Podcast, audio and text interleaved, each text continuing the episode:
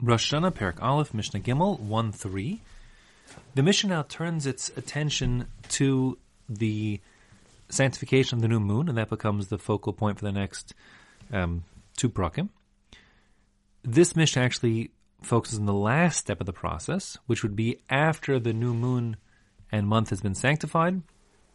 So then the Beis Din would send out emissaries, that's the Sanhedrin HaGadol, the Sanhedrin would send out emissaries um, to the Jewish communities outside of Jerusalem to notify them of which day had been consecrated as the new moon and the beginning of the new month so they could observe the holidays properly. And therefore the Mishnah says, Al Shisha Chadashim Hashluchin Yotzin. There were six months in the year on which the emissaries from the Sanhedrin would go out to notify the Jewish communities um, around there, Israel and beyond.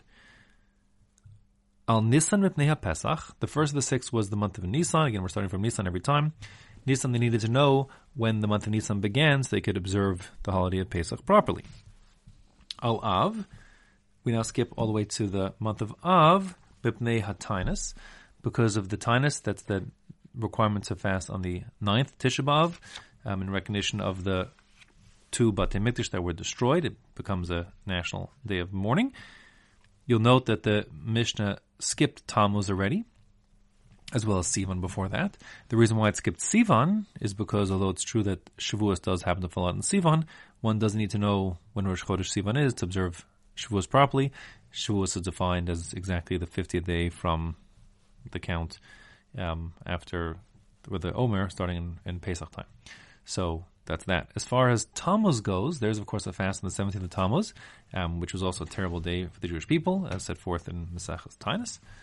However, technically the requirement to fast on Tammuz as well as on Gimel Shvat, etc., and Asar B'Teves are are uh,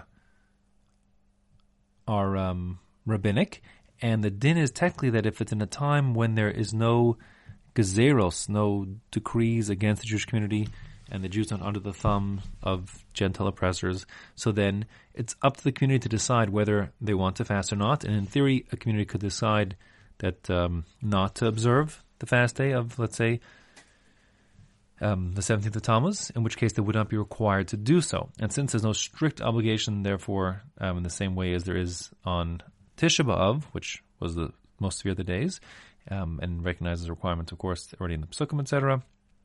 So, on those days, there's no necessary requirement to send out shluchin. They can rely on their calculations and their local customs. But when it comes to Tisha B'Av, not the case. Now, when it comes to, let's say, Pesach, we had before, the observance is based on what the emissaries notify the community. For communities that are further far afield, that the emissaries can't reach them in time to notify them when Pesach would fall out, when they have to go to the Chametz, etc. So those communities would be observing two days of Pesach based on the sofek. The, since uncertain, they'll observe both days. Misafik, this is the Doraisa. Pesach, and that's the source of the famous Yom Tov Sheni Shel Galuyos, the two days of Yom Tov out in exile. As far as the calculations go, it's important to know that the emissaries would not be Machal Shabbos, and they would not be Machal Yom Tov. They wouldn't travel on those days to get further far out to notify Jewish communities. And therefore, actually, not in Nisan Pesach time, but in Tishrei would be the smallest window of opportunity to travel because they wouldn't leave on the first two days of Rosh Hashanah. That's already one day of Yom Tov. Of course, they're going to pass through a Shabbos, and then you also have Yom Kippur. Typical years it wouldn't be the same necessarily, so they won't travel on Yom Kippur either. Um, so that means that the time which they would have to get to the communities to notify them when Sukkot would fall out was shorter, a smaller window than the time to get to notify them about when Pesach would fall. The minhag is that communities that didn't know all the holidays, including Sukkot, um, when they arrived with certainty, those are the ones who kept two days of Yom Tov and out of sofek, and the ones that always knew in time, they're the ones that kept one day of Yom Tov. The Mishnah continues on now and says we're listing six months. We've had two so far. The third is Al Elul Mipnei Rosh Hashanah. They went out in the month of Elul, which of course is the month that precedes Rosh Hashanah, to notify the communities um, when Rosh Chodesh Elul was, so they can know when to observe Rosh Hashanah. This is because in the vast majority, and essentially, as to the extent that Chazal could arrange it, every Elul, was a short month of just 29 days, so the 30th day from Rosh Chodesh Elul would be Rosh Chodesh Tishrei, what we call Rosh Hashanah. And therefore they relied on that, on that, uh, that rove, the majority of instances. According to Rashi in the time of the Mishnah, they only kept one day Rosh Hashanah.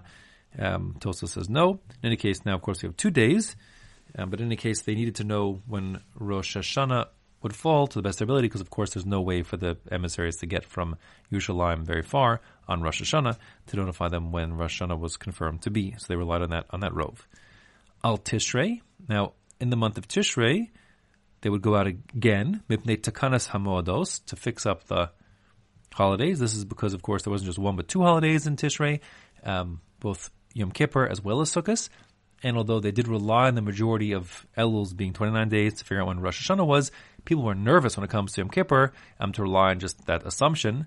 Um, although it's true, Midorais, you can rely on the row, the majority of cases, but still, it's Yom Kippur. No one wants to find out after the fact that they took a leniency and ended up eating on Yom Kippur, and therefore, to the extent possible, we notify the communities when Yom Kippur will fall so that they could not fast um, on the wrong day and then they continue to, on, to continue to go on so they can know when um, Sukkot is as well.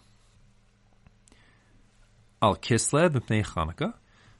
Kislev, of course, the end of the month, 25th, becomes Hanukkah, and therefore they need to know when to observe it. So that, again, the emissaries went out. It seems from many sources that farther out communities kept an extra day, let's call it nine days, of Hanukkah because of this sofek.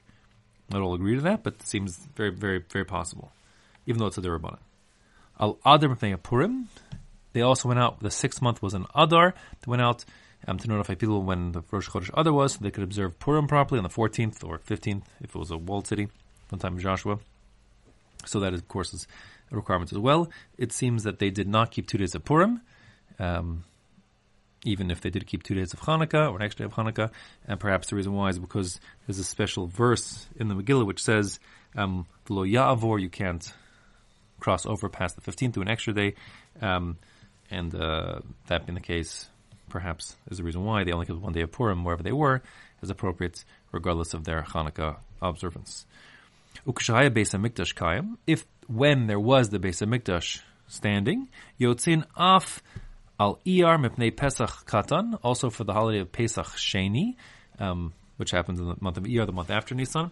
Those who are too far to bring their Korban Pesach and would bring their Pesach Sheni the next month, and they needed to know the timing of that to know what kind of rush they were in, um, when they had to get to Yerushalayim by, and therefore, again, the emissaries went out to notify people about Pesach Sheni to bring their Korban Pesach, but that, of course, only applicable when there is a Beis Hamikdash to bring the Korban Pesach, Pesach Sheni, and therefore it only was applicable during the time when the Beis Hamikdash was standing.